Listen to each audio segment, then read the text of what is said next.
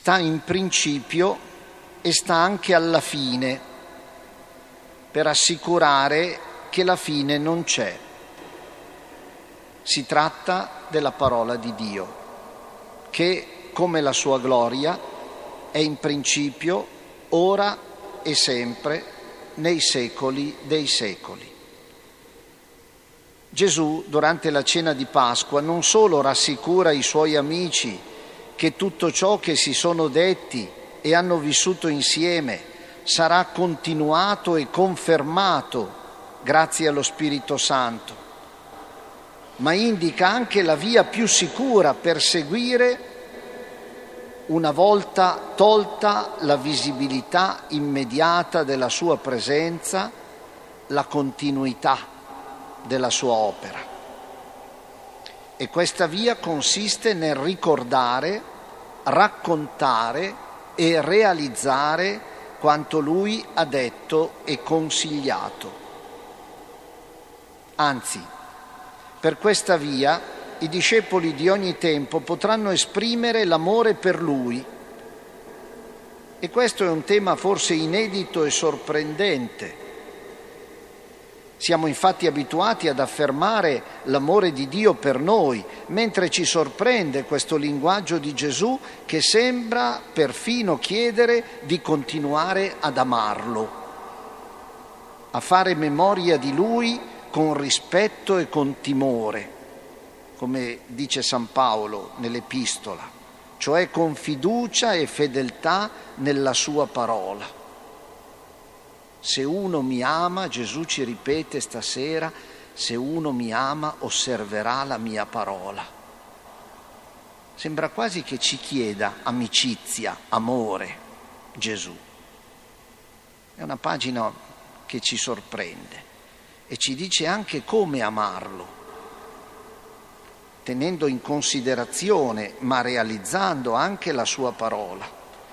Questa parola è amabile come colui che la pronuncia, perché non è un'imposizione, non è un comandamento come viene detto pure nel testo, ma Gesù non comanda, Gesù propone, è una proposta, è un'indicazione, è un consiglio, è un invito all'alleanza. Questa parola è ci ha detto anche come un seme che porta frutto perché questo frutto lo contiene in se stesso, proprio come il seme. È una luce per camminare in una direzione sicura, è una compagnia che ci spinge ad andare avanti senza paura, è un rifugio che ci accoglie e ci ricarica da tutte le nostre stanchezze e delusioni. La parola di Dio, che è prima di tutto Gesù, Gesù è il verbo fatto carne, la parola incarnata, la parola fatta vita, fatta uomo, la parola di Dio che è prima di tutto Gesù e la sua intera vita è affidata a noi perché viva nella nostra stessa esistenza e quotidianità è un principio vitale per chi la accoglie e per chi la trasmette. A Giuda Taddeo, uno dei dodici, che gli chiede perché Gesù sia così riservato e non si mostri al mondo attraverso dei segni e attraverso prodigi grandiosi e inequivocabili, Gesù risponde che l'efficacia della testimonianza passa attraverso l'esperienza personale e intima. Questa è la tentazione che c'era all'inizio del ministero e che si affaccia anche alla fine. Gettati giù, fa che questi sassi diventino pane. E qui la tentazione di dare dei segni. Quanti cristiani vorrebbero che la Chiesa fosse così? Facciamo qualcosa di grande per attirare. Non è questa la strada che il Signore ha scelto, ma piuttosto appunto quella della testimonianza che passa attraverso l'esperienza personale e intima. Dio non cerca quello che affascina il mondo, non ha bisogno di audience, non cerca l'apparenza, il, suo, il sembrare, il potere, il riuscire, cerca lo spirito dell'uomo, la sua verità, il suo sentire, le sue convinzioni, le sue priorità.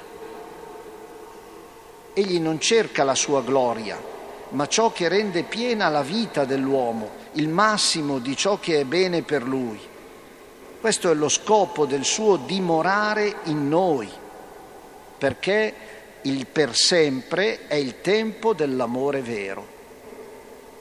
L'amore vero è per sempre e l'amore di Dio è per sempre. Per questo uno si porta a casa la sua sposa, il suo sposo, per sempre. Per questo Gesù vuole abitare nella nostra casa, nella nostra vita, per sempre, stabilmente, non a ore, non quando decidiamo noi. È Dio, testimonia San Paolo nella lettera ai Filippesi che abbiamo ascoltato, è Dio che suscita in noi il volere e l'operare secondo il suo disegno d'amore. Perciò fate tutto senza lamentarvi e senza tante discussioni, dice l'Apostolo. È dunque necessario coltivare nel modo più opportuno la continuità della relazione con il Signore mediante la parola, mediante la preghiera, mediante la cena eucaristica e la lavanda dei piedi, la parola e la preghiera ogni giorno, l'Eucarestia la domenica, nel giorno del Signore, la memoria della sua Pasqua e la lavanda dei piedi, cioè l'esercizio della carità, della generosità, della disponibilità ogni giorno senza preferenze, senza esclusioni. Su queste due cose, su questi due esercizi spirituali, l'Eucarestia e la lavanda dei piedi, Gesù ha messo il sigillo. Fate questo in memoria di me, in continuità con me. Se le confidenze di Gesù alludono ad una casa, dove Dio e l'uomo abitano insieme ogni giorno, la casa della vita dove risuonano le sue parole e i nostri buoni desideri, la pagina degli Atti degli Apostoli, l'episodio di Cornelio, io vi invito a leggere con calma in questa settimana, vi do un compito a casa. Leggete tutto il capitolo decimo degli Atti degli Apostoli, perché noi ne abbiamo letto solo una parte. C'è una visione che ha Pietro e c'è una visione che ha Cornelio per farli incontrare. E questo è importante. La pagina degli atti ci parla della via, della strada da percorrere verso una meta. Noi non possiamo solo stare in casa. Il Vangelo è nato e vive sulla strada che è sempre una via, ha un punto di partenza, ha un percorso da compiere, ha un punto di arrivo, la via. Dire strada e dire via è diverso. La strada, oh, tutto è strada. La via è programmata, è un percorso, ha un inizio e una fine e anche un itinerario. La parola deve dimorare e deve anche correre, giungere, raggiungere tutti quelli a cui è destinata, perché non ha preferenze né esclusioni. La pagina di Cornelio ci ricorda che c'è tanta gente che ha sete di Dio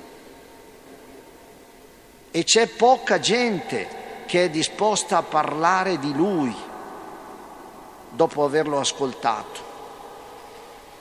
Ci sono tanti che non sanno come fare ad avvicinarsi a Dio. Le regole le formule della Chiesa, delle istituzioni ecclesiali, della tradizione non sembrano adatte subito almeno. Il senso di colpa per la lontananza fa ritardare l'abbraccio di Dio, con Dio. E allora mi chiedo, di fronte alla pagina di Cornelio, di fronte a questo desiderio di Gesù di dimorare in noi, mi chiedo con voi, non possiamo fare qualcosa? Noi che abbiamo incontrato Gesù, tu ed io che lo abbiamo conosciuto, non possiamo avvicinare il Signore alla gente e ognuno al Signore? Perché non ci mettiamo in gioco per favorire questo incontro di amore reciproco? Non siamo noi gli amici dello sposo e della sposa che possiamo organizzare un matrimonio, un incontro, gli amici di Gesù e gli amici della gente che ci vive accanto e che ha sete di Dio ma che non sa cosa fare, che si vergogna di parlare ma che ne ha bisogno. Finisco con una citazione di un libro dove si parla di un altro cercatore di Dio, forse lo conosciamo di più, di Cornelio. Si chiama Zaccheo, capitolo 19 del Vangelo di Luca. Quell'uomo piccolo di Gerico, pieno di soldi, che voleva vedere Gesù, perché gli hanno detto che passava di lì. E allora si arrampica su questo albero, il sicomoro, per vederlo passare. E questo autore in questo libro scrive queste parole con cui concludo. Gli alberi intorno erano pieni di zacchei.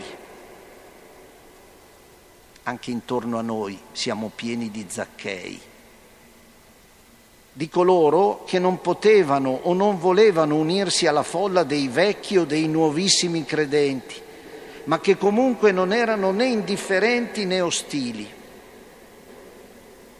Zaccheo è disposto ad uscire dalla sua sfera privata solo se è chiamato per nome, come fa Gesù, che lo vede tra le foglie. Zaccheo, scendi, oggi devo fermarmi a casa tua scese in fretta e lo accolse pieno di gioia, dice il Vangelo di Luca.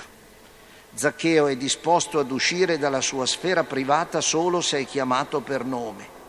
Agli Zacchei dei nostri tempi può avvicinarsi veramente solo chi sia stato e in certa misura continui ad essere uno Zaccheo, uno che ha trovato il Signore ma che continua a cercarlo.